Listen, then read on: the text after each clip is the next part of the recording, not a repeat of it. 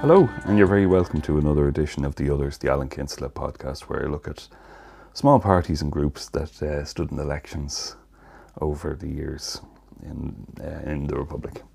This week I'm looking at the National Progressive Democrats of Noel Browne and Jack McQuillan, a, a party that promised hope for a lot but never really happened. Thanks again for all the support so far. If you can subscribe and everything, that would be fantastic. I should be on all, it should be on all major platforms at this stage. I'll be starting a Patreon in the next week or so, and I'll have various levels, rewards, and so on, just to support me in changed circumstances. And if you want to contact me or give me feedback, it's I'm at electionlit on Twitter, irishelectionliterature at gmail.com, irishelectionliterature.com is the website, and Irish Political Ephemera on Facebook.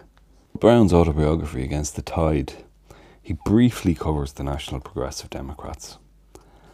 Um, it was agreed that Jack McQuillan and I should establish a small radical group to provide a rallying centre for dissident groups in the country. When I did not initially favour the idea, Thornley accused me of thinking only of myself and wanting to go on as an independent forever, which was quite untrue.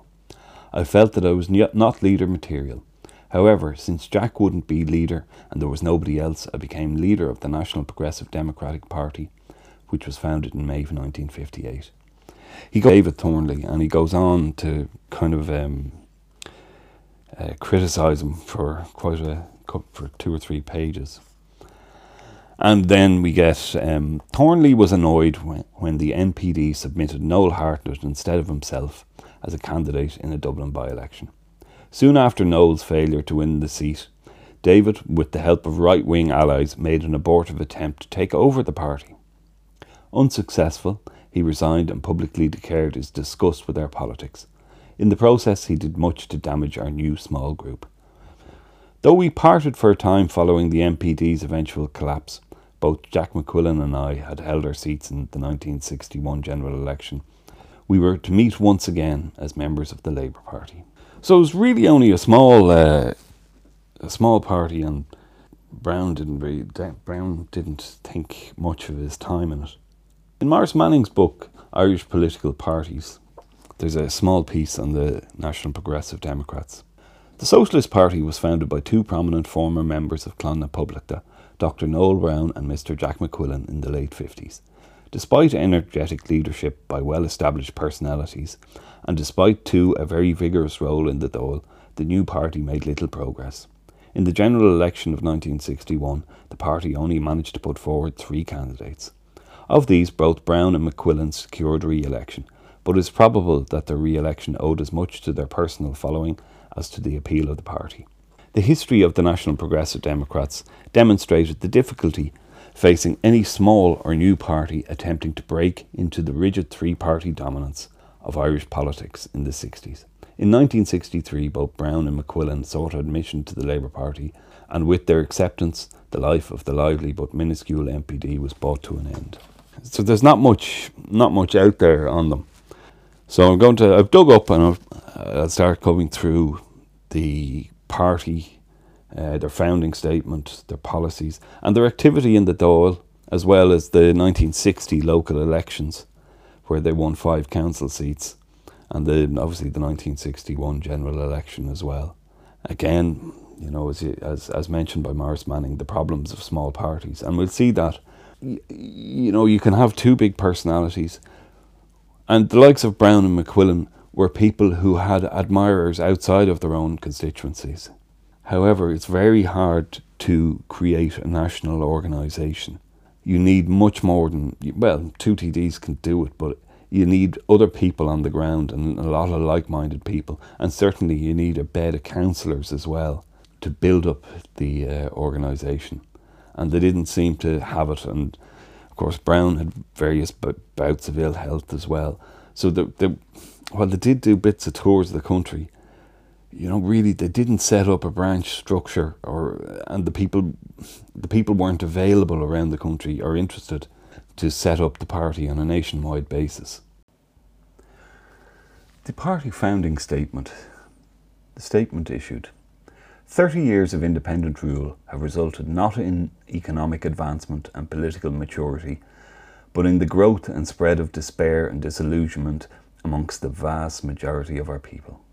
This despair helps in ever increasing measure to swell the tide of emigration springing from our economic stagnation. The process of disenchantment had its firm roots in the needless civil war of 1922 and its aftermath of personal rivalries, which shattered the high hopes and lofty ideals of many of those who, were, who then were young. Instead of devoted sacrifice and stern thinking and working to create a prosperous and contented community, the post treaty leaders confined themselves to bickering about empty constitutional formulae. And in our day, the overriding aim and purpose is to justify attitudes taken in that distant past. It is a despairing reflection that those who sundered the nation in that time and played the idle and played the idle game of constitutional tiddlywinks to the neglect of social and economic realities for years afterwards are still the political leaders of today. Thus, there is not, nor can there be, any fundamental or realistic assessment of our economic potentialities, nor any alteration in the unjust and ramshackle social and educational system until these men leave the political arena to younger men who are free of their hatreds and obsessions. In that springtime of national resurgence from 1913 to 1922, there was some hope of reviving the Irish language. Since that time, when we have lost over three quarters of a million of our young people through emigration, and when we have had a constant high rate of unemployment, it was nothing short of political insanity to try and force our youth to learn a language which gave them no advantage in the lands where so many of them were destined to live and work. Yet, the language revival is said by our political leaders to be the primary object of a national policy, a viewpoint which is the measure of their smugness and lack of realism. Many of those young persons who are not completely sour and cynical are turning, in order to find an outlet for their latent idealism, to organisations which advocate a resort to physical force in order to achieve the abolition of a territorial partition. It is ironic to hear them condemned by those who, who were themselves the fathers of undemocratic force in the, this country in 1922. What these young men are seeking, in our view, is a cause greater than mere self interest and self advancement, which are at present the only goals set before our youth by their political leaders. This cause, we believe, can only be provided by a radical programme of realistic economic planning and a fundamental revision of our educational system. If success should attend these efforts, partition will be short lived. Every effort to induce a reappraisal of social, educational, and economic policy is met with a whine about the lack of financial resources in order to excuse the lethargy and inefficiency of our government. It can scarcely be, be that the leaders of the political parties believe in their own miserly bewailing. There is no miserliness when it comes to spending over six million of the nation's money annually on the maintenance of an army, which is but a museum piece in the present epoch of atomic terror. There is no stinting when it comes to lavishing money on the chain of extravagant and burnished embassies in the ca- capital cities of the world in a vain attempt to obtain, obtain prestige by pretentious display abroad rather than by good and just government at home. No thought of economy when over £50,000 is spent annually on a presidential establishment which apes the grandiose flumery and trappings of the few monarchies left in the world today. Money is squandered freely to serve the cause of political nepotism and to advance the whims and hobbies of our ministries, ministers. When any of these extravagances is criticised, the inevitable reply is that the sum involved is only a drop in the ocean of national expenditure. But all these economies, taken together, would go some way towards providing a fund to enable a national development policy to be instituted. This would serve to restore the shattered confidence in political activity and in democracy itself, which is opening the door for a sinister dictatorship of the right or of the left. There is reasonable ground for confidence when one considers, amongst other achievements, the harm of our rivers to give us electricity, the reaping of wealth from our bogs, the establishment of the sugar beet industry. All this work resounds not to the enrichment of any small section of the people, but to the benefit of all. These attainments show that we have available in the public service men of integrity who will drive in drive and ability are second to none in the world. Developments along similar lines in other major basic fields of national enterprise will show a like success. Instead, a great deal of our wealth and energy has been used to foster petty artificial industries which provide little and poor employment, enrich an already wealthy minority, and impoverish the consumer.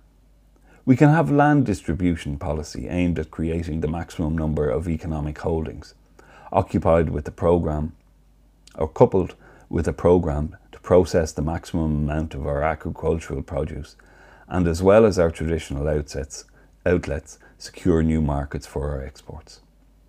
In our fisheries, we have potentially a vast industry which has been and is still shamefully neglected. National investment in this e- industry and enlightened organisation and control must yield vast and immediate results.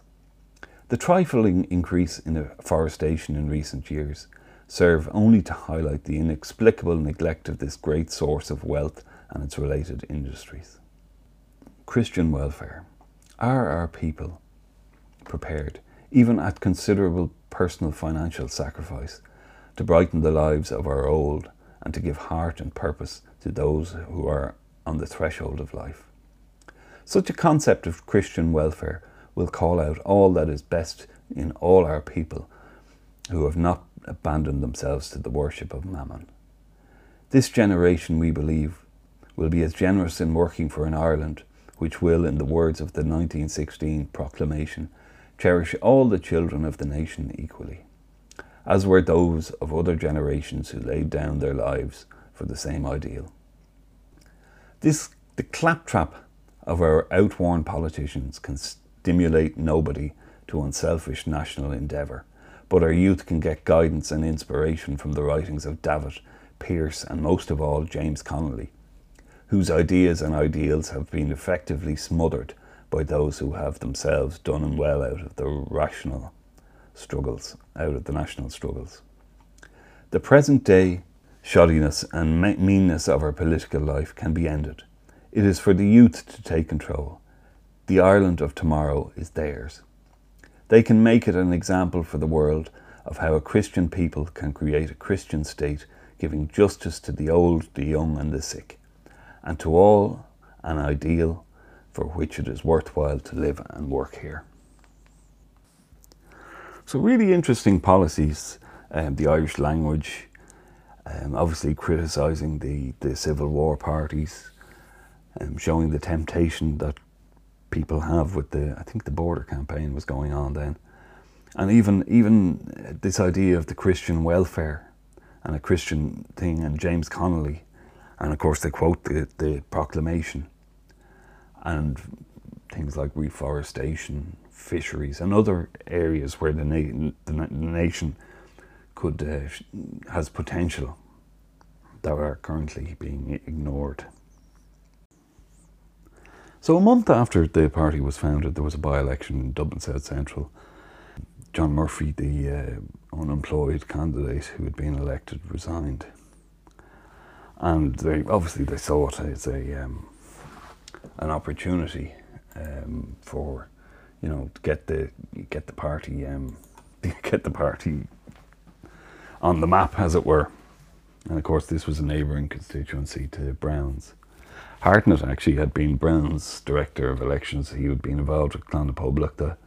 Uh, he came from a Republican and a Fianna Fáil background. He uh, um, had been a senator as well for Clann na Poblachta.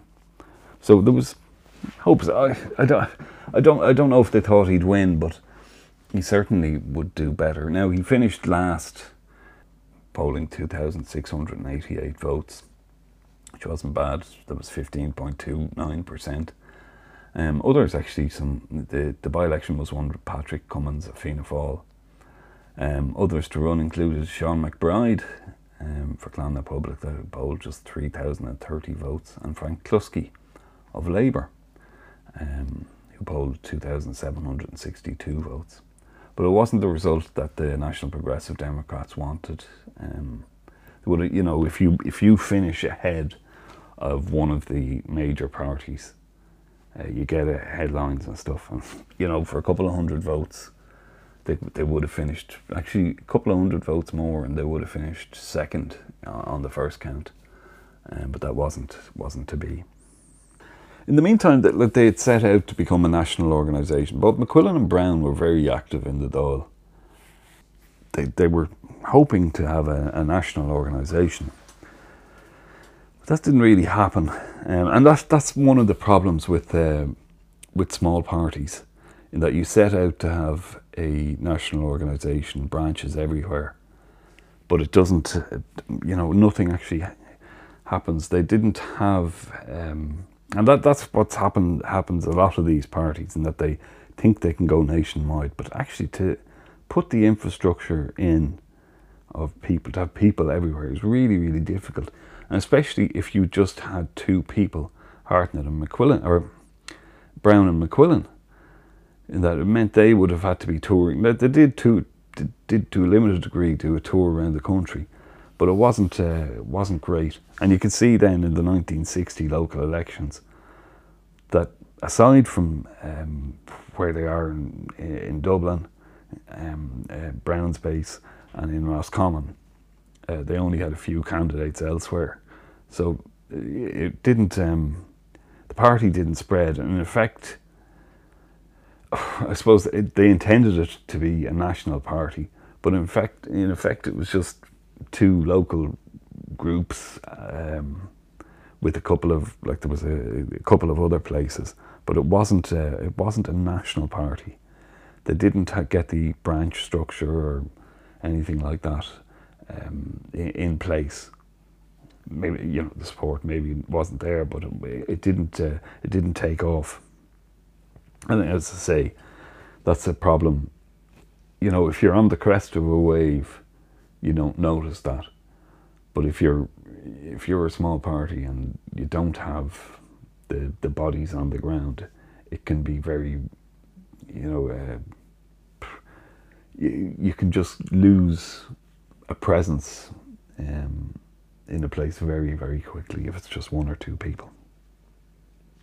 There was continued activity, and 19, and again, there were some meetings, but they had the party hadn't really expanded beyond the main bases of McQuillan and Browne. And in 1960, we had the local elections. In Roscommon, uh, the party fielded two candidates um, and obviously Jack McQuillan and Mr. Pat Finneran, I think it was, were both elected in the Roscommon electoral area. Um, they got two councillors elected to Tipperary Urban District Council. Mrs. Uh, Mrs. Brady was elected to Carlow County Council. They, they fielded candidates in Dublin too, but it was you could see um, just looking at the at the, the results, like they you know, there, there was no national. It was really just just Roscommon, and you know, Roscommon, the fielded candidates, Roscommon, Dublin, Carlow, and Tipperary, and that would seem to be it. Um, I think they'd won in Galway as well, but no, uh, um, who didn't get in. But that was the extent of it. For so, two such high-profile people, that they couldn't attract that they couldn't attract more candidates meant that really it wasn't much um, much of an organisation at all. As I said earlier, they had met, entered uh, their first election candidate was in Noel Hartnett in the Dublin South Central uh, by-election in 1958. They failed to put candidates up in Clare, Dublin South West in Meath in 1959, in Carlow Kilkenny by-election in 1960, and the Sligo Leitrim one in 1961 So even though they were a party, you'd think that they would have. Um, I suppose it showed the strength of the party membership and everything wise that really, you know, with just five councillors and and uh, the two TDs, really wasn't much beyond them. That there was no organisation on the ground. Um, McQuillan and Browne were still very active in the Dáil. Um, they bought up everything, literally everything. They, one of their main things was they were opposed to um, the common market. Ireland would have um, been putting th- putting together applications and stuff for the common market at that stage, and um, they warned of the dangers of the common market, especially to the likes of small farmers. And by the time the 1961 general election came along, we get an idea of the party's strength and that it only fielded three candidates. It fielded Browne in Dublin South East, uh, Jack McQuillan in Roscommon, and Kathleen, Councillor Kathleen Brady in Carlow, Kilkenny. Uh, both Browne and uh, McQuillan were elected, McQuillan topping the poll. Kathleen Brady uh, polled uh, 1,484 votes in Carlow Kilkenny, um, finishing last of the candidates. So, really, it, it was fairly apparent it was just a, a vehicle. Well, not a vehicle, but it was McQuillan and Browne, and really there was no appetite. It was a, a personality, I suppose, driven party, despite the wonderful ideals and everything that had been uh, put together in their foundation statement. It just didn't catch on. Just, it, it was just a vehicle for the, the two gentlemen concerned. Again, for the next two years, they continued their opposition, their, their vocal opposition in, in the Dáil to various things, and, but were very constructive as well. And then in 1963, November 1963, they applied to join the Labour Party. They were admitted as members of the Labour Party and accepted the Labour whip in the Dáil. And that was announced by Brendan Corish, the leader, and um, James Tully, the, who was the chairman of the party's administrative council. So that was the end of the National Progressive Democrats.